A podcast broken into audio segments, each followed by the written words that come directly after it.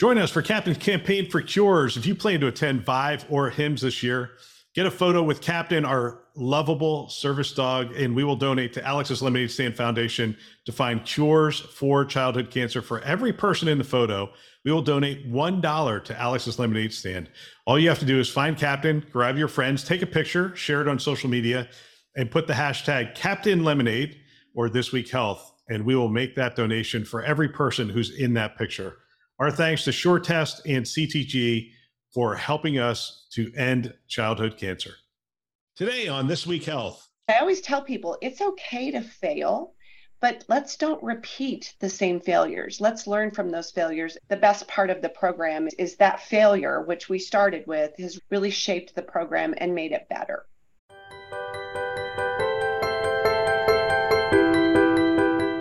Welcome to Town Hall, a show hosted by leaders on the front lines with interviews of people making things happen in healthcare with technology.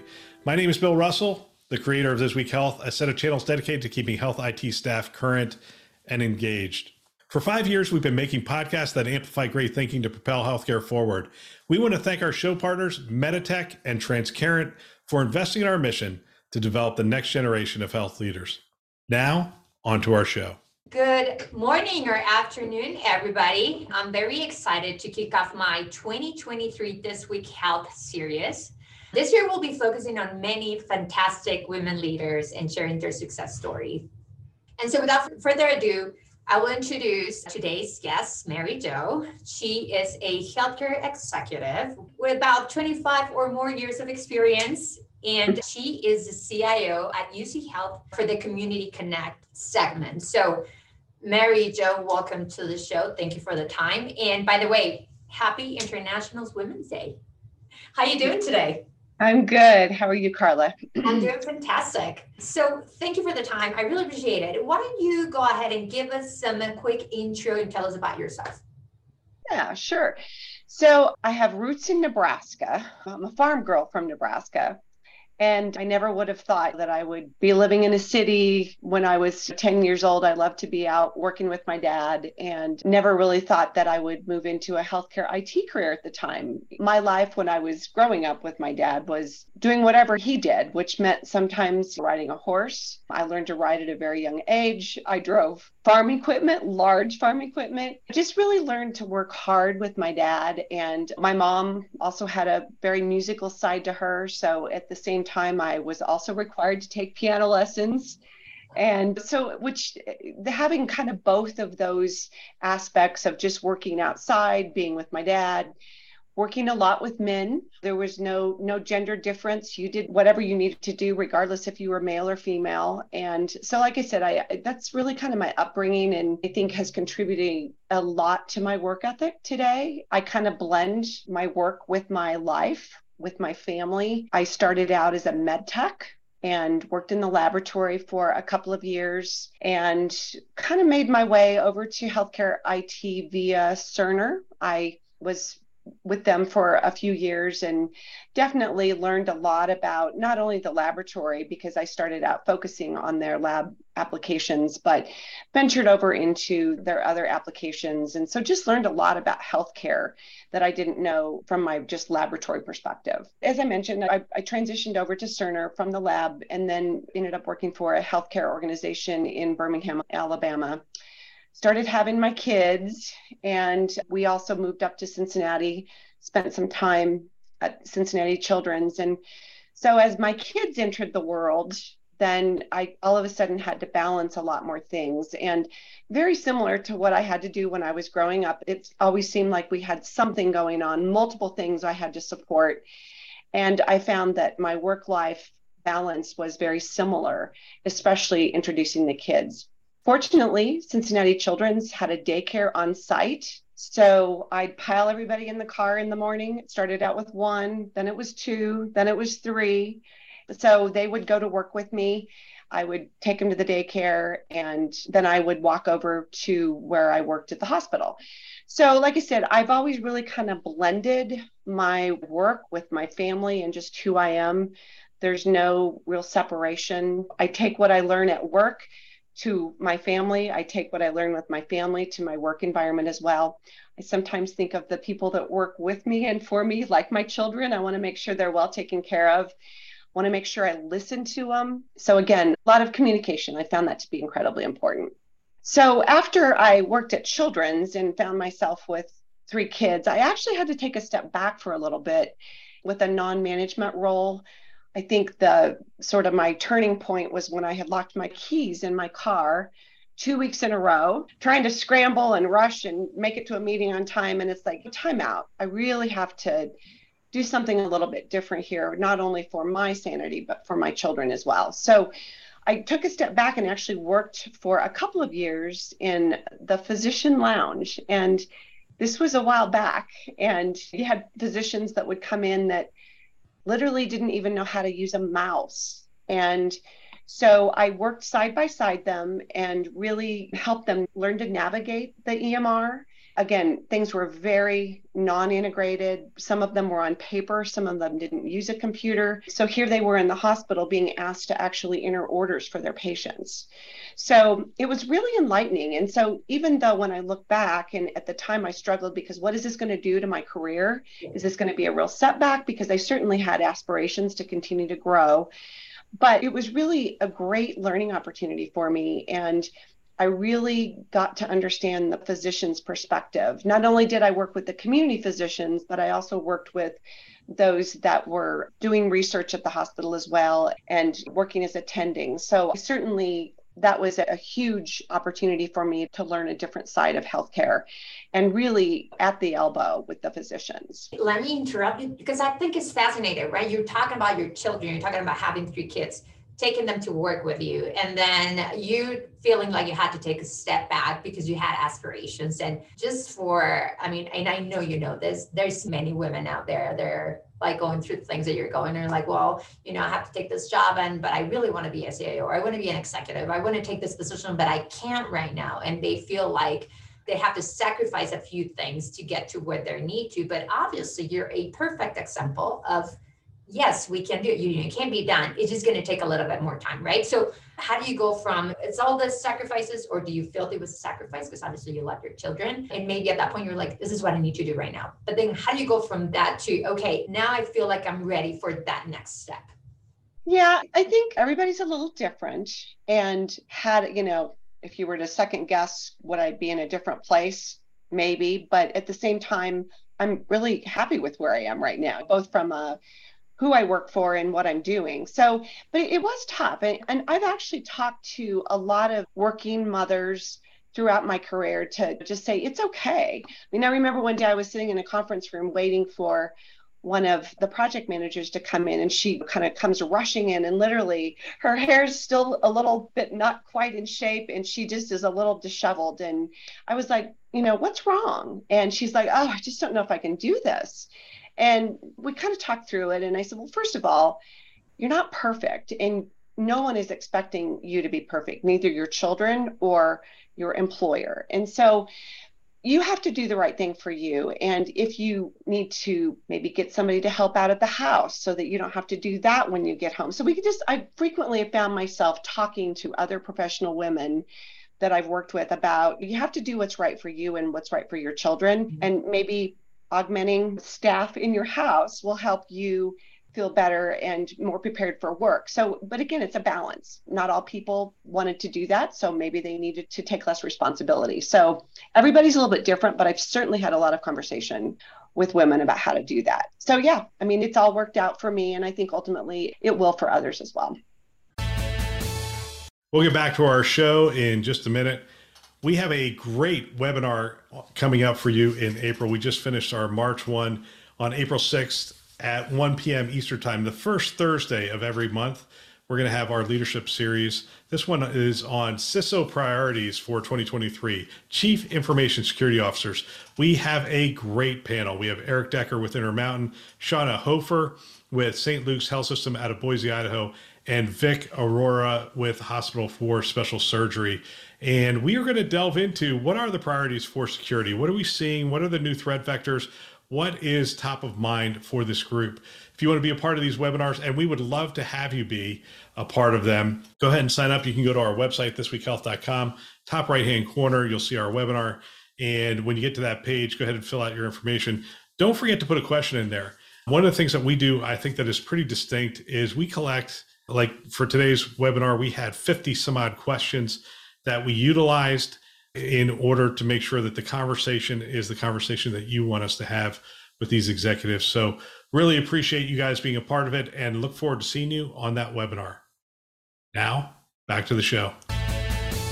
That's amazing. I mean, and I'm so happy to hear that you're that mentor for those others that need some advice, right? And it's like you said, it's okay not to be perfect. But yeah. you and I had a brief conversation, and you talk about your current role.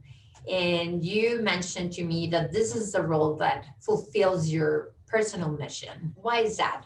You want to share that with us? Yeah. So, my current role, one of the areas of responsibility is we call it our Affiliate Community Connect program.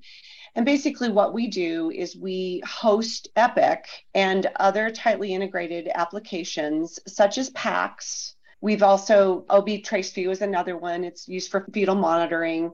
So we have a whole kind of portfolio of applications that we host along with our ERP solutions for HR, benefits, payroll, finance, and supply chain. Oftentimes, when we go into these hospitals, which is, and I'll talk a little bit more about that, but they've got like an integrated solution today, such as a Meditech or a CPSI or something that is, they're ready to move away from it, but they need a full suite, they need a full solution. So we decided early on that we would host not only Epic, which is very much done out there and multiple organizations are doing it, but we would also offer these other applications. So what we really focus on is what are the organizations that we do interact with today, but are maybe much smaller, can't afford Epic on their own. They may be too small for Epic on their own. So it really allows us to give these smaller organizations basically a world class EHR without having to divert capital for multiple years by doing it on their own.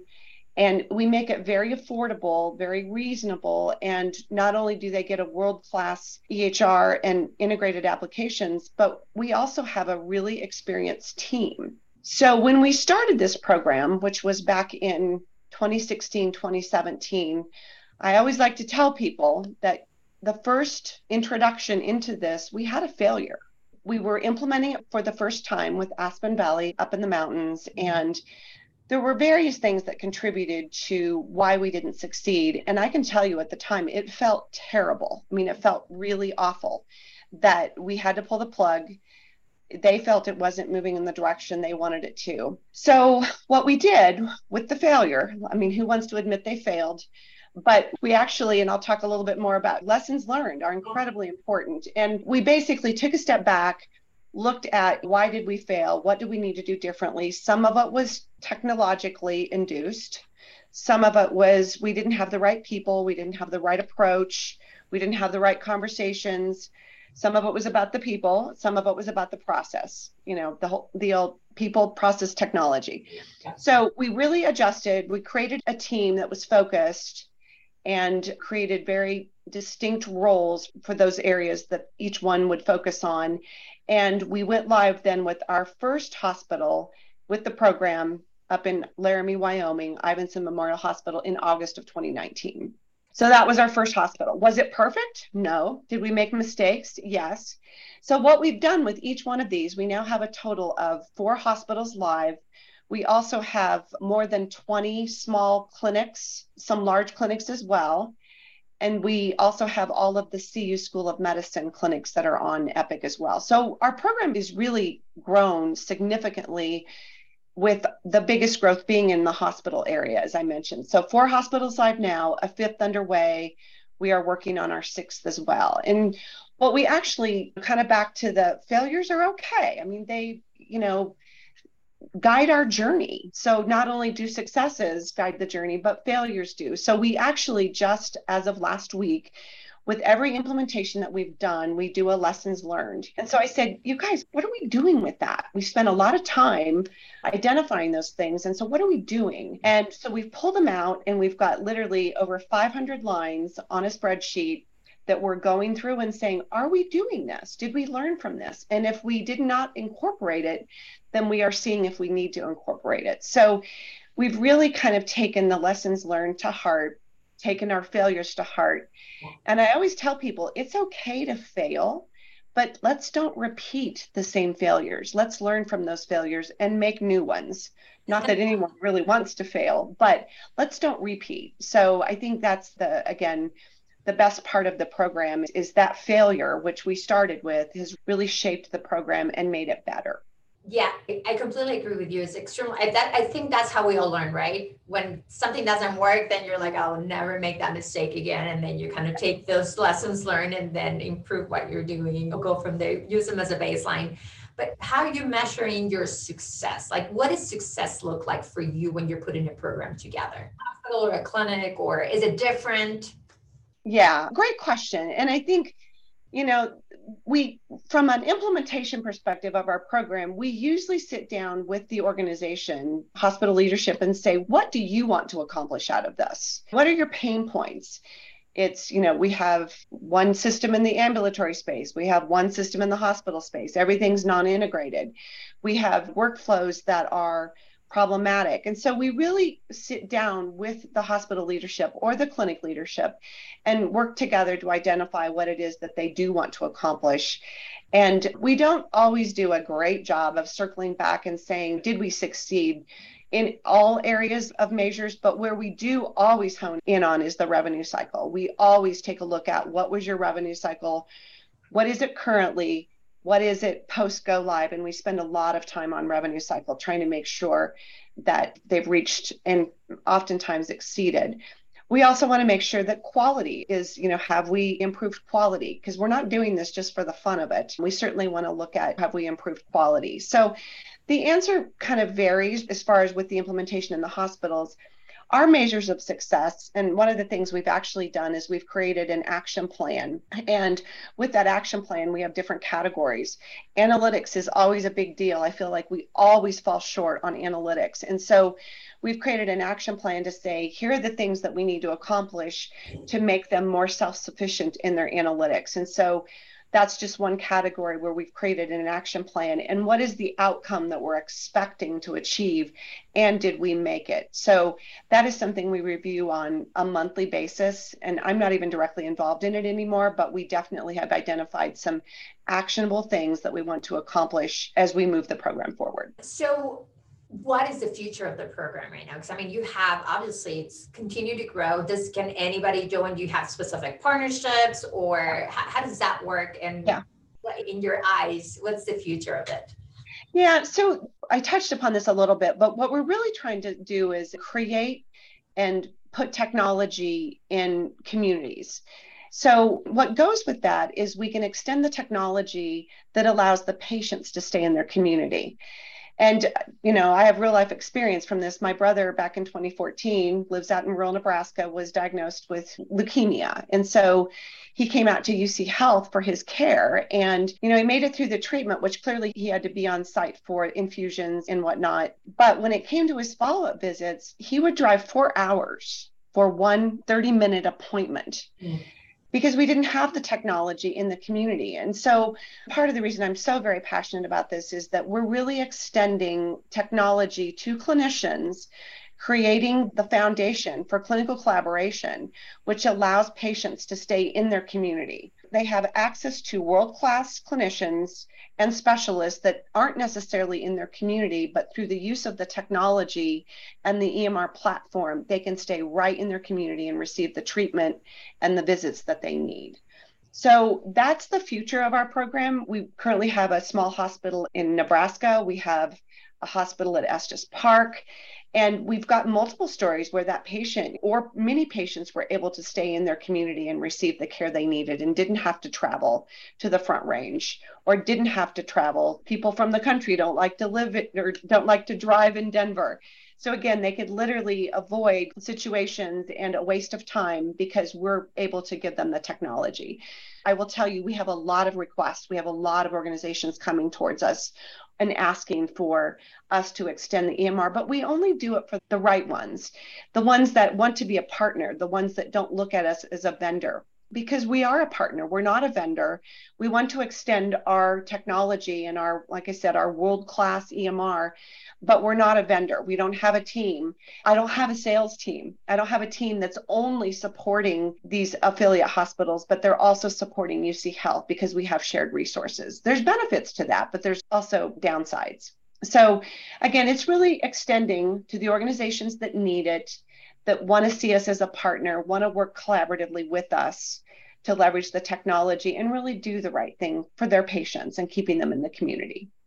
Yeah, you talk about extending the technology to providers whenever they're in those rural communities, but also I believe it's just that if for whatever reason they have to come to the city, the information is available across the system. And so that's important too, right? That you don't have to figure it out. You don't have to get that information from the provider and try to figure it out. Where Absolutely it, yes, it, and that's a great point, Karla. It, it is an integrated medical record. So if we see a patient that comes down from the hospital in Laramie, they come to Northern Colorado for cancer care or any other sort of treatment, the record is available to the clinician here in Northern Colorado that was documented on visits up in Laramie, Wyoming. So it's a single integrated healthcare record.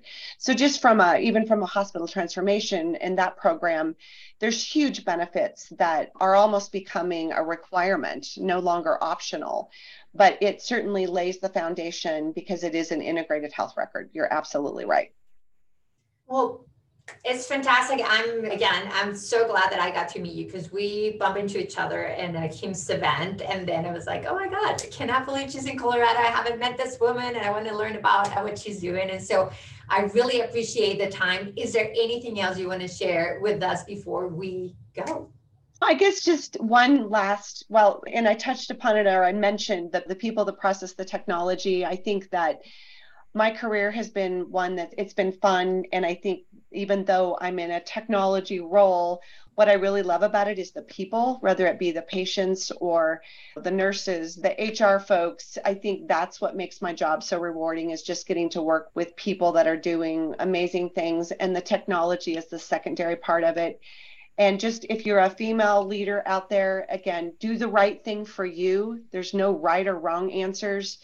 You can determine what you want your success to be, and it's okay to make mistakes. Perfect closing. Thank you so much for your advice, for your time, and looking forward to more conversations, MariJo. Have a fantastic right. day. Thank you, Karla. You too. Take care. Gosh, I really love this show. I love hearing what workers and leaders on the front lines are doing. And we want to thank our hosts who continue to support the community by developing this great content. If you want to support This Week Health, the best way to do that is to let someone else know about our channels. Let them know you're listening to it and you are getting value. We have two channels, This Week Health Conference and This Week Health Newsroom. You can check them out today. You can find them wherever you listen to podcasts. You can find them on our website, thisweekhealth.com, and you can subscribe there as well. We also want to thank our show partners, Meditech and Transcarent, for investing in our mission to develop the next generation of health leaders. Thanks for listening. That's all for now.